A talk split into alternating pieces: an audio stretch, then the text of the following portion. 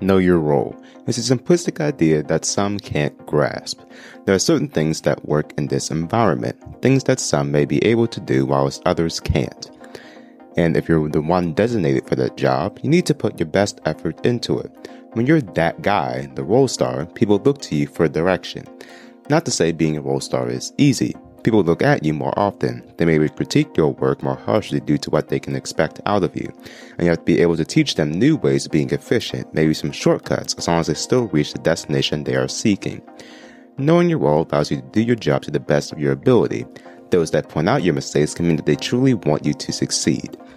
This has been your Monday Motivation with your host, Joshua Nathan. Have a great, technically unbothered day.